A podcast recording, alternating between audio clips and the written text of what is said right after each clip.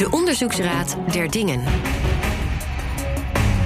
Dit is de Onderzoeksraad der Dingen, waarin Brenno de Winter en ik, Mark Beekhuis, elke week op zoek gaan naar wat er misging en daarna ook wat we daarvan kunnen leren. Dit is een tweede deel van een eh, onderzoek naar wat er misging bij de Boeing 737 MAX. We weten daarvan dat het natuurlijk twee vliegtuigcrashes heeft opgeleverd en dat er daarna meer dan een jaar inmiddels al niet meer met het vliegtuig gevlogen wordt. Uh, deze maand zou de productie van het vliegtuig eigenlijk weer opgestart zijn als de certificering en misschien ook wel als de coronacrisis uh, er niet was geweest, als de certificering rond was gekomen. Brenno, we hebben in vorige aflevering gesproken met Joris Melkert van de TU Delft. Ja, en we hebben een statement van Boeing gehad, inderdaad. Het statement van Boeing uh, schuift voor een deel de verantwoordelijkheid af naar de Amerikaanse overheid. Die zegt, uh, die is onderzoeker wat er misgaat. En trouwens ook de overheid van de landen waar de vliegtuigen gecrashed zijn. Ook naar de certificering van de FAA, de toezichthouder. En voor de rest bestaat hun statement vooral uit beloftes dat ze hun best gaan doen. Hun beste de mensen erop zetten. En ze beschrijven een paar dingen die ze hebben veranderd aan het systeem waar het allemaal om draait. Dat heet MCAS. En voor een uitleg daarvan moet je eerst even de vorige aflevering luisteren. En we hebben Joris Melkert gehoord. Uh, misschien is het handig als jij even samenvat wat Joris allemaal uh, gemeld heeft. Het belangrijkste wat Joris vorige week tegen ons heeft uh, gezegd, is eigenlijk dat dat MCAS-systeem vrij heimelijk is geïntroduceerd. Hè. De piloten wisten daar niet van. Het bleef ook keer op keer aanschakelen als het systeem dacht dat het moest inschakelen. waardoor um, de piloten niet goed begrepen wat er gebeurde. Uh, bij één crash hè, die van Ethiopian Airlines, uh, daarvan weten we dat ook de piloten een aantal rare dingen hebben gedaan. Hè, zoals extra gas geven, de, de flappen intrekken. Uh, dus daar wachten we nog steeds op de uitkomst wat daarvan de oorzaak is. Maar het was vooral de onbekendheid met het systeem. En het feit dat er gebruik werd gemaakt van een enkele sensor. Wat de belangrijkste oorzaken waren van het inschakelen van dat systeem. En in ieder geval ook een zeer, zeer jonge piloot met heel weinig uh, vliegervaring. Uh, ja, maar die, die dus ja. wel heeft onderkend dat dat MCAS-systeem de oorzaak van de ellende was. Dat dan weer wel. Ja. Ja. ja. dus het is op heel veel vlakken misgegaan. Niet alleen bij Boeing, ook bij de FAA, ook bij de vliegmaatschappijen of bij de piloten. Want die hebben toch gekke dingen gedaan uiteindelijk. Ja. Vandaag gaan we duiken in de software van uh, het vliegtuig. Dat is natuurlijk een belangrijk onderdeel van moderne vliegtuigen. Wie zijn onze getuigen die wij deze week gaan horen? Onze getuigen zijn Chris Kubecka en uh, Hans de Raad. Uh, Chris die gaat zo wat uitleggen over onderzoek wat zij naar de broncode van de 737 MAX heeft gedaan, van enkele systemen. En Hans de Raad weet heel erg veel van softwarekwaliteit. dat is zijn dagelijkse bezigheid. Uh, en die heeft een mening over hoe je dat zou moeten doen. En dan gaan we toetsen uh, of wat in de industrie gebruikelijk is, ook door Boeing wordt gedaan. De getuigen. Laten we beginnen met het verhoor van de getuige Chris Kubeka. En die spreekt geen Nederlands, dus nee. daarvoor gaan we schakelen naar het Engels. Chris, um, you got a hold uh, of some of the source code that is being used in the 737 MAX. Uh, how do you get your hands on that? Well, um, at the time, uh, after uh, I read about the Ethiopian Airlines crash and Boeing's response, I thought I would take a look around to see if I could find any um, examples of bad coding uh, practices at Boeing on an external view. And what I found was uh, a lot of very unfortunate, uh, very basic uh, digital security fails on their external systems. So, uh, because of this, their lack of encryption, their uh, poor password uh, system. Okay, but before before we go into the details of the software and what was what went wrong there, uh, you found the the code that is used oh, in yes. the computers in the airplane. How do you know that what you found is actually what is installed? Well, um, I was able to uh, find a wide open system for the research and development. And inside, it contained the flight control software for multiple aircraft. The flight control software. Yes. Okay. What, what does that actually do in the, in the airplane? So everything uh, nowadays on an aircraft, uh, there's a uh, flight control computer, so to speak, uh, that handles a lot of things like uh, inputs and outputs of uh, sensor readings and autopilot systems, things of that nature. Because aircraft have gotten way too complicated to be operated in a physical, mechanical manner. And it's that uh, flight control software that I was able to access because uh, Boeing didn't know how to do digital security. Okay. Um, they didn't know that. Well, I I would have thought they would have known how to do it since uh, they also sell cybersecurity consulting services to the U.S. government, but they didn't even encrypt their websites. Okay, um, interesting. Uh, so you got a hold of the flight control software. Then you you had a peek at it. Yes. And what did you find? Uh, a lot of issues with how it was laid out. It wasn't very clean code. Uh, it, there were. Um, what, what does that mean that the code is not clean? If code doesn't have commenting, you should at least be able to figure out uh, one way or another pretty easily what the code is supposed to do. But uh, ideally, you want to have some sort of commenting so that anybody else looking at the code will understand. And it didn't really have too much of that. In addition, it was written in a manner that I would say uh, was not very high quality. Um, so I, I I found it quite disturbing that this was what was on an aircraft. Yes. High qual- what, what, what do you mean with not high quality? Because that can be anything. Um, the way it was written, it was written by uh, well in a manner that I would have expected someone uh, in second year university to be doing, not out in production. Um, it, it the way that it was laid out was poor. Um, there were very, very, it was a, an extremely basic structure and a, written in a way that I would not expect uh, professionals with years of experience to have written. They had a basic grasp of the language they were using. Uh, you could see that, but nothing, yeah. but not much more than that. Yeah, it, it, just some of the structure was just very bad. Um, not what I would have expected at all. Uh-huh. Uh, what would you expect? Maybe things like uh, the names of the variables that were unintelligible yeah. or something like that? Yeah, well, that and uh, properly naming variables. Uh, that that would have also been a nice thing, but a lot of the variables weren't properly uh, named. Um, so that could have caused uh, errors if the wrong variable was uh, called upon. Yes, and then also you said uh, the lack of comments. Uh, comments is basically the documentation within the code. Yes. So that was that was failing. Okay.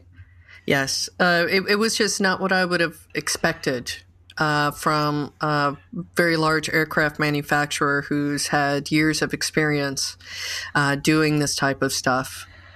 everything on a on an airplane is documented. So yeah, that that that's a fair assumption.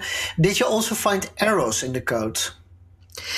Well, I found places where if it was run through with an automated uh, software testing platform, that it probably would have found errors in the code, uh, some logical errors and loops that shouldn't have been there loops are it's it's a software term uh, where in the uh, code you might have something that uh, loops on and on, and if, for example, uh, the loop is grabbed but not uh, terminated properly, then uh, you can have problems with using up way too many resources for the memory or with the memory and uh, it, it just wasn't. There were some things that were not closed off and were still kept in the system running when they shouldn't have been. Running out of resources means that you um, either get a crashing, a failing system, or you get uh, the need to re- restart your system, right?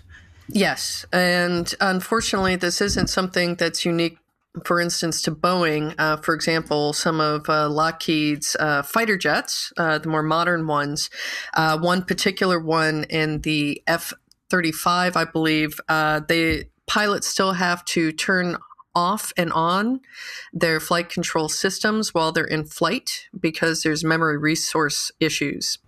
So Mayday, Mayday going down, and then that ground says, "Have you tried turning it off and on again?" Exactly, which is not something you really want on an aircraft that's loaded with jet fuel and bombs. But this is really what you found, and you are sure that this is the software that is used on these airplanes uh, because you, well, it's unimaginable that you would use an airplane in which all the software can crash or the computers can freeze and just stop working.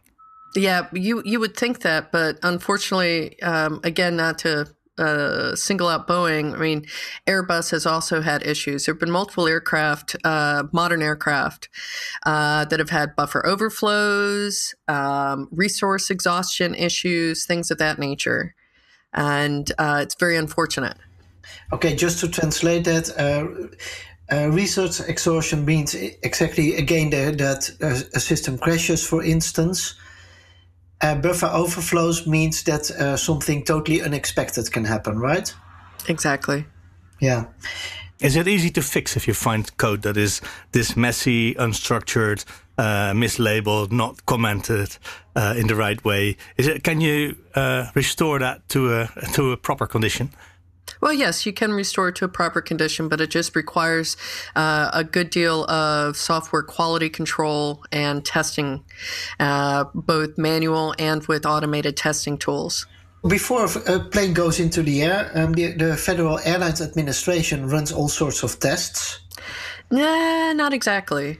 Um, the way that Boeing was set up at the time with the FAA was they signed a document uh, stating that they had uh, senior software engineers with 10 or more years of experience that were working or doing the project management of the uh, coding, the flight control software of the aircraft.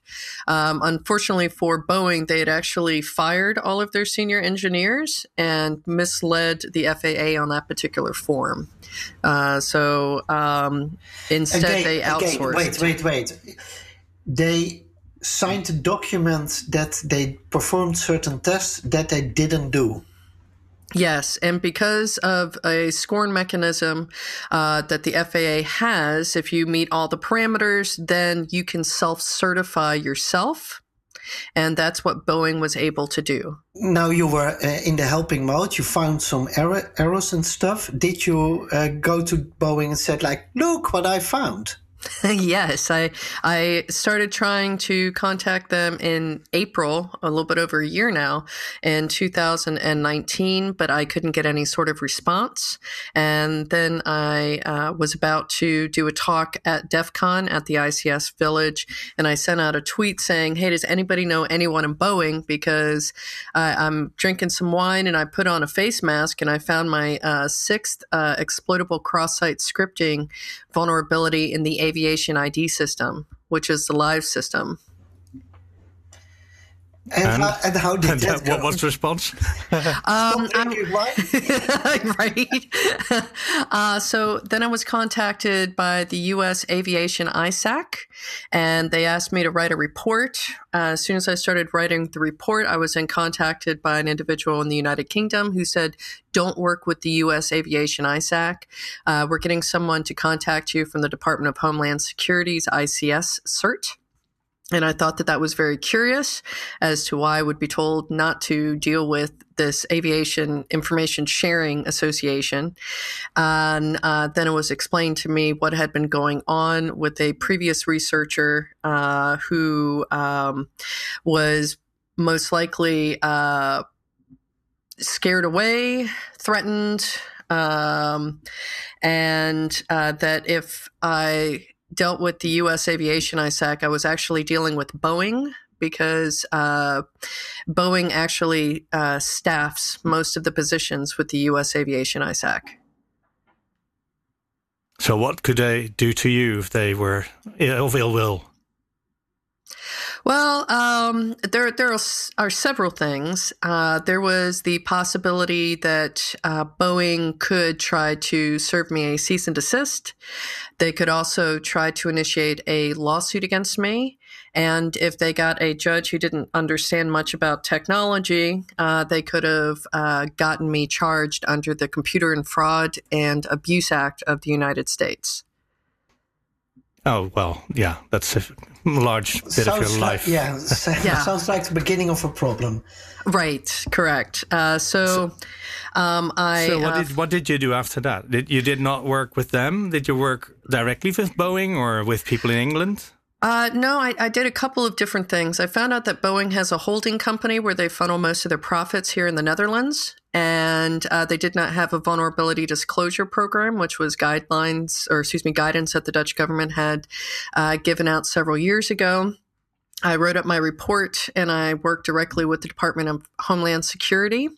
And what they did was they were the uh, uh, middleman, so to speak, uh, as a way to try to protect me because Boeing had had already a very bad reputation of using blackmail, uh, coercion, um, and uh, threatening a lot of uh, folks, whether it be uh, security researchers or whistleblowers pointing out safety. These are very serious allegations, right? So, uh, is this documented in uh, newspapers and things yes. like that?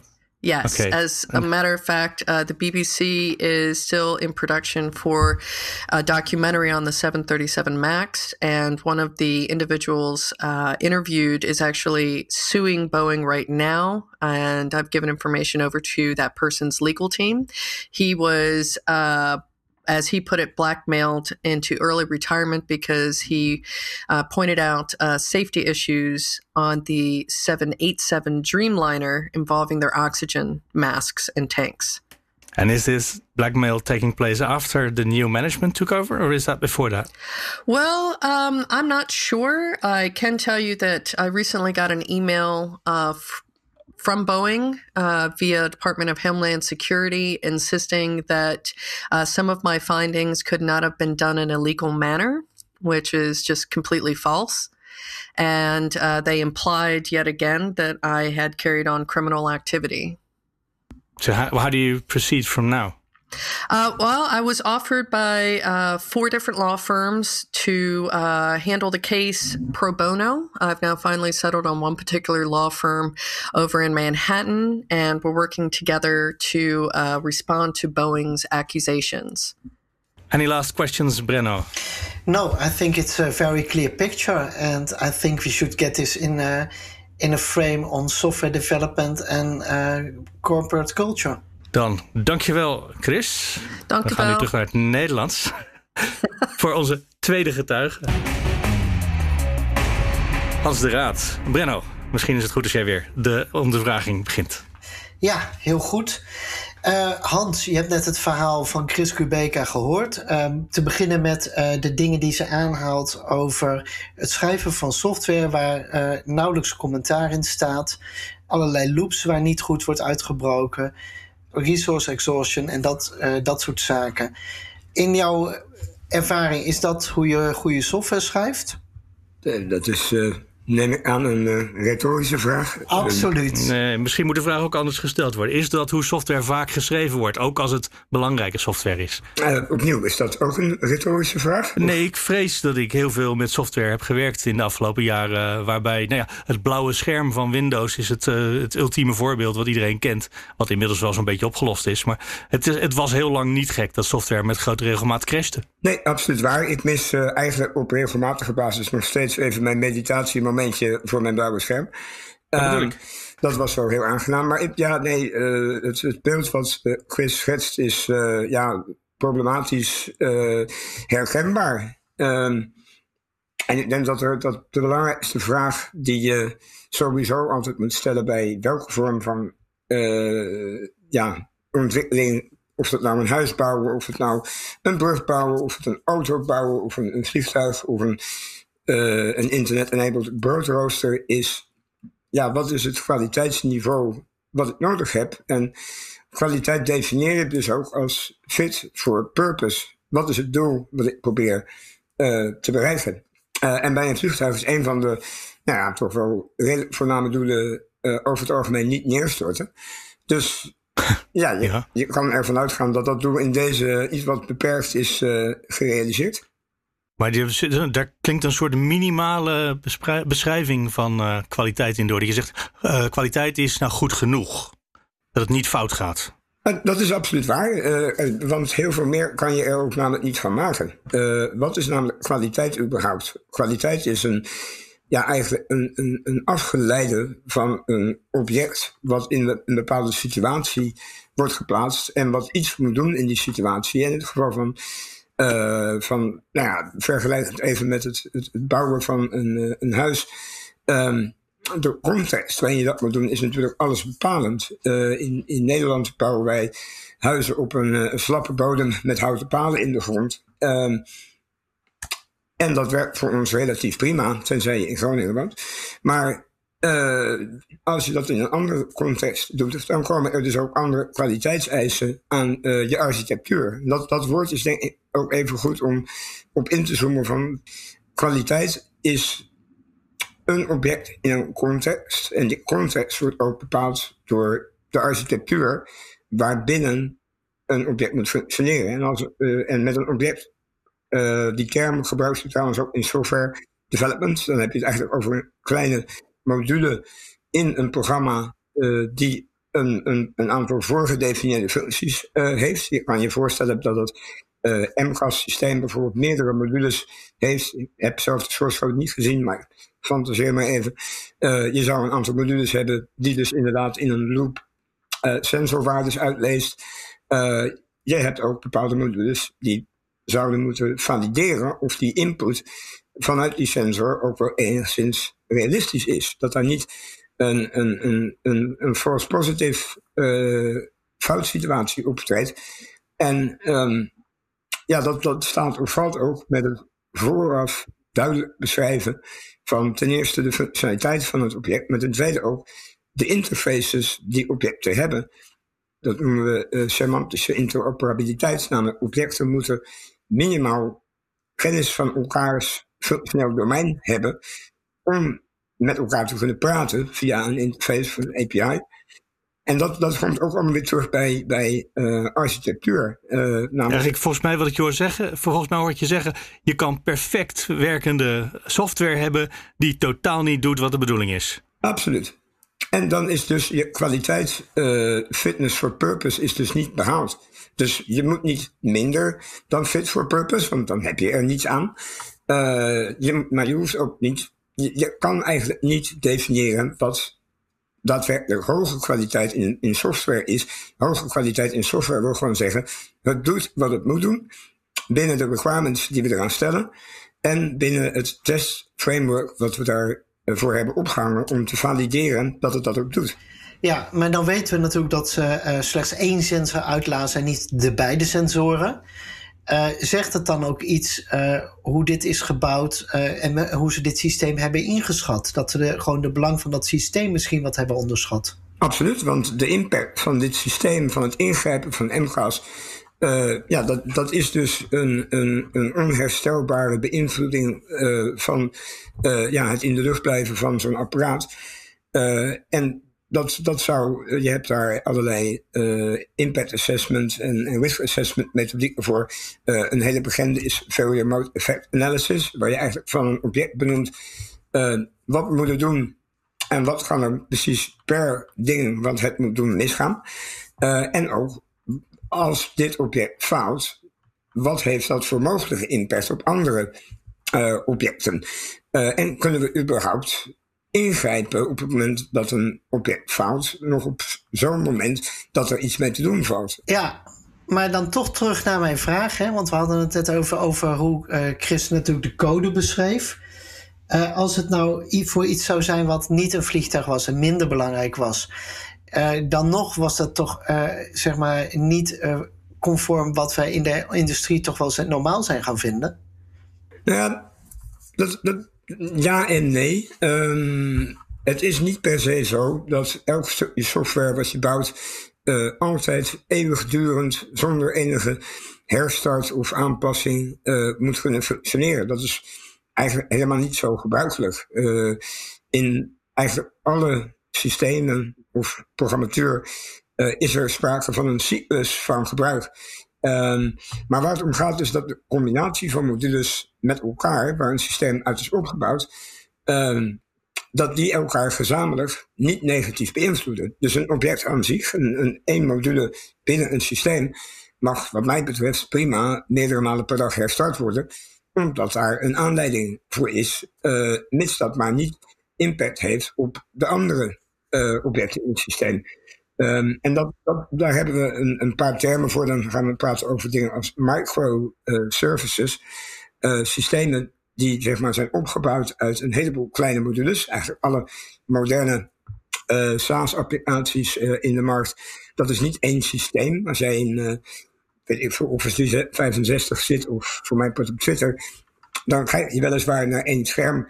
Maar dat scherm is opgebouwd uit een paar honderd, zo niet een paar duizend kleine moduletjes die allemaal een bepaald doel hebben. Een single responsibility principle. En al die microservices samen, ja, die die voeren zo'n uh, systeem als geheel uh, weer aan. Dus één zo'n moduletje, mits uiteraard die niet als lange bijeffect heeft dat een van de hoofddoelen van je totale systeem niet wordt vervuld zoals zeg maar een vliegtuig in de lucht blijven, dat is toch wel praktisch, dan, ja, dan, dan mag voor mij betreft zo'n module prima uh, on the fly herstart moeten worden op het moment dat we door middel wel dan van uh, monitoring uh, en observatie kunnen blijven concluderen dat het grotere geheel daar niet per se slechter van wordt. Eigenlijk het hele internet is ook op zo'n manier gebouwd dat elk element wat erin zit, dat mag, ja, dat mag plat gaan. Dat, dat moet geen probleem zijn. Kan je nu met wat we net van Chris hebben gehoord over hoe de software eruit zag, slecht gestructureerd, slecht geprogrammeerd, dat is ook in twee woorden volgens mij wat ze zei. Kan je daaraan zien hoe de procedures bij Boeing kennelijk verlopen zijn. Uh, in hoeverre ze niet voldoen, waarschijnlijk, aan standaarden die in de wereld gebruikelijk zijn. In softwareontwikkeling, software management of foutopsporing in software. Nee, ja, je kan met name zien wat er niet is gedaan. En dat zijn dus duidelijk uh, ja, kwaliteitsreviews. Maar ook kijk, het testen van, van software kan ook op meerdere manieren. Je kan uh, zeg maar op programmeercode niveau kan je elke functie uh, kan je testen om te zien of een functie die bijvoorbeeld een, een getal moet optellen, of die dat ook daadwerkelijk doet. Werkt dit ene kleine stukje? Inderdaad. Dan, dan heb je het, uh, als je daar ook een methodiek aan wil vasthangen, dan heb je het over test-driven development. Dan maak je namelijk eerst de test case. En dan schrijf je pas de invulling van de functionaliteit. En dan zorg je er dus ook voor dat die functionaliteit aansluit op de requirements. Die requirements heb je namelijk vastgelegd in die testcase. Um, dat zou bij Boeing best aan de hand kunnen zijn, dat ze dat zo gedaan hebben. Dat kan je alleen aan de softwarecode toch op die manier niet terugzien, denk ik. Nou, het, het probleem wel waar Chris ook, uh, denk ik, een, uh, mogelijk nog een antwoord op, uh, op schuldig zou zijn, is: heeft zij een volledige codebase gehad? Of heeft zij bijvoorbeeld een, een willekeurige checkout gehad van een bepaalde staat van dat systeem. Zat daar wel alles in? Want als je bijvoorbeeld in, je broncode repositories ja, in, in, in één project bijvoorbeeld je functionele code vastlegt en in een andere repository je, je testgevallen, dan, dan, dan hoeft dat dus niet per se bij elkaar uh, te zitten. Uh, ik krijg wel de indruk uit het verhaal van Chris dat bij Boeing uh, er mogelijk wel sprake kan zijn van ja, iets wat beperkt testen. Um, and in ieder geval. Okay, well, maybe maybe we can just return to Chris to ask her directly. Uh, yeah, so I was able to get into both the uh, test flight control software on the R&D systems and also into the aviation ID uh, system, which is the live in production uh, code that uh, any uh, mechanic that's authorized would be able to update a plane with on um, a technician laptop. Okay, so this basically was the repository where the engineers themselves uh, would turn to when they would need to roll out those or flash the firmware into the components. So this, yes. this okay. I was I was asking um, because it was obviously apparent from your uh, very interesting and worrying insights. Um, it wasn't entirely clear to me if you actually had a full code base that you could uh, completely evaluate, or if there would maybe be another repository that would have testing uh, procedures or, or unit tests or whatever. Are you are you aware of that? Uh, yes, yes. Um, so uh, what what I could get into was everything that was currently uh, in the testing environment, and then everything that was actually uh, live and in production. So those were the two repositories that I could get into. And Hans described there's many ways you can do testing. Is it, can yeah. you see from what you have what approach they took, and if that's uh, a current approach, maybe? Well, um, it appeared to be rather similar between the two repositories that I was able to observe, and uh, yeah, it um, it looked like uh, the approach that they took in the uh, testing repository was extremely similar to the one that they had in production itself. Thanks, Chris. Uh, Hans, uh, met dit, dit hele verhaal um, gaat mij toch wel sterk het gevoel dat uh, hun kwaliteitsmanagement te wensen overlaat, maar dat kennelijk ook bij een FAA niet de skillset is om dit, uh, dit goed te doorgronden. Of dat er lucht van te krijgen dat iets niet klopt. Hè. Ook het verhaal wat ze dus zei over de zelfcertificering, dat is toch allemaal kennelijk niet uh, naar boven gekomen.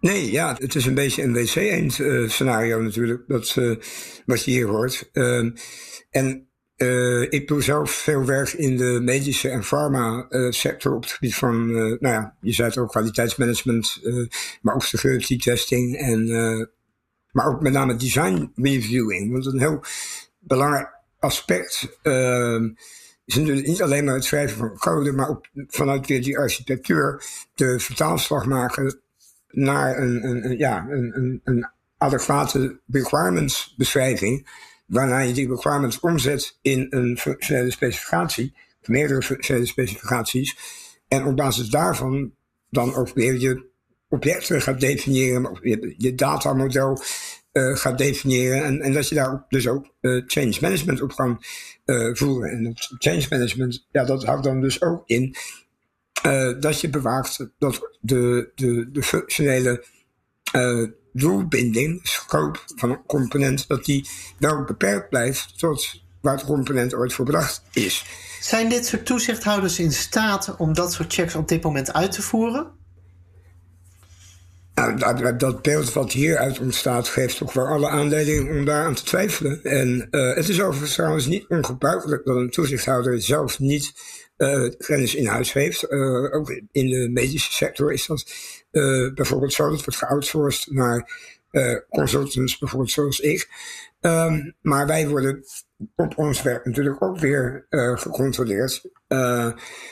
en ja, dat is het, voornaamste probleem wat hier is ontstaan. Is namelijk, met name die review en validatie.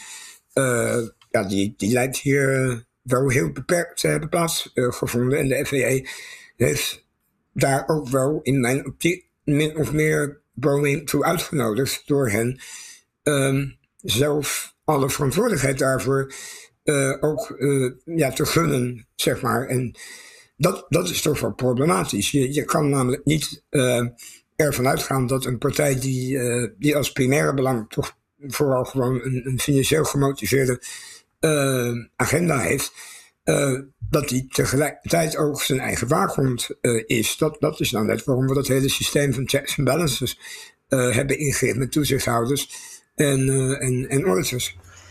Ja, hey, en nou, nou komt daarna natuurlijk het verhaal hoe het allemaal met Christus verlopen. Maar natuurlijk ook wat we hebben gezien in de reacties van Boeing her en der in de media. Ook op andere ethisch, ethische beveiligingsonderzoekers die met allerlei problemen komen. is er bij jou dan aanleiding om te geloven dat zij een cultureel probleem hebben rond de softwareontwikkeling? Of valt dat wel mee?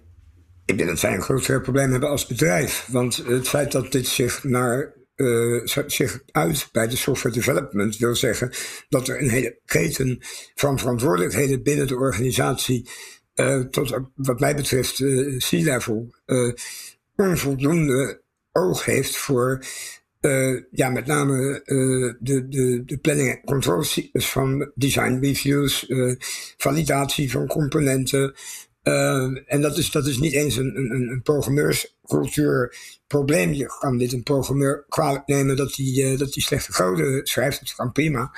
Maar als jij de programmeur als single point of failure laat opereren in een organisatie met een product wat mensenlevens uh, moet vervoeren. Ja, dat vind ik een, een, een, een gevaarlijk optimistisch uh, scenario. En daar past dan ook eigenlijk binnen dat beeld van die toch wel wat slechte cultuur, past dus dan ook deze manier van reageren. Van toch proberen te vinden of Chris geen fout heeft gemaakt in plaats van dit dankbaar aannemen en die code gaan herschrijven. Ja, dat is shoot in the messenger. Dat is absoluut uh, not done wat mij betreft. En kijk, het probleem waar, waar je hiermee zit, is het, het is ook niet alleen het probleem van Boeing. Het is echt een een vrij fundamenteel probleem. Uh, in dit geval in de combinatie tussen de FAA en Boeing. Waar er overduidelijk ook trouwens in die uh, informatiedelingsbord. Ja, simpelweg geen scheiding van rollen plaats kan vinden. op het moment dat iedereen op de loonlijst staat van, van Boeing. en dat is ook een beetje natuurlijk wel het probleem als je fabrikanten van bepaalde apparatuur of, of programmatuur heb je eigenlijk een soort van too big to fail zijn voor een, een land of een economie. Ja, dan, dan vindt daar altijd een toch iets wat ongezonde overlap van, van interessegebieden plaats. En ja, de, de, de strijd tussen Boeing en Airbus uh, heeft ook natuurlijk met de vergroting van de markt voor, voor vliegbewegingen in de afgelopen decennia ook wel een vrij sterk financieel gedomineerd uh, karakter gegeven. Waarbij ook over en weer verwijten gemaakt worden van staatssteun en, en, en ja, of, of andere soorten bemoeienis. Dus ja, dit past helemaal in dat plaatje. Ik denk dat wij ons onderzoek kunnen sluiten. Dan danken wij onze getuigen weer. Advies. Boeing heeft eigenlijk nog steeds wel een heel groot probleem. En dat zit vooral in de culturele hoek en in de hoek van uh, goede softwareontwikkeling. En het lijkt wel uh, alsof ze nog steeds softwareontwikkeling als iets zien wat niet een integraal onderdeel is van je hele vliegtuig. En dus van het vliegtuig bouwen. En ja, die cultuur zal echt moeten veranderen bij de organisatie. En natuurlijk, als je systemen toevoegt aan een vliegtuig die uh, wel in het belang van de piloot zijn, ook al zul je ze opnieuw moeten opleiden, dan moet je ze natuurlijk niet verborgen introduceren of verstoppen ergens achter in manuals, maar zul je mensen daar ja, goed uh, van door, moeten doordringen dat het wat kan doen. En uh, ja, dat betekent dus ook dat men nog geschiednis moet kijken naar de eigen manier waarop zij de risico-inschattingen tot nu toe hebben gedaan. En we hebben Hans de Raad gehoord, we hebben ook Joris Melkert gehoord, die beide hebben gewezen op de failure mode effect analysis. He, dat je dus uh, goed kijkt naar hoe kan dit verkeerd gaan. En niet het optimisme van uh, software maken, dat gaat altijd goed. Ja, en het laatste, eh, toch wel opvallend uh, ding is, uh, als mensen je ruimte geven in kwaliteitsmanagement, betekent het niet natuurlijk dat je die altijd maximaal gaat benutten voor je commerciële belangen. de zelfcertificering is er juist voor bedoeld om heel conscientieus daarmee aan de slag te gaan, hè, zoals we dat ook bij bijvoorbeeld de AVG doen. En ik denk dat als die stappen zouden veranderen, dat je veel meer verbetert dan alleen dit ene vliegtuig.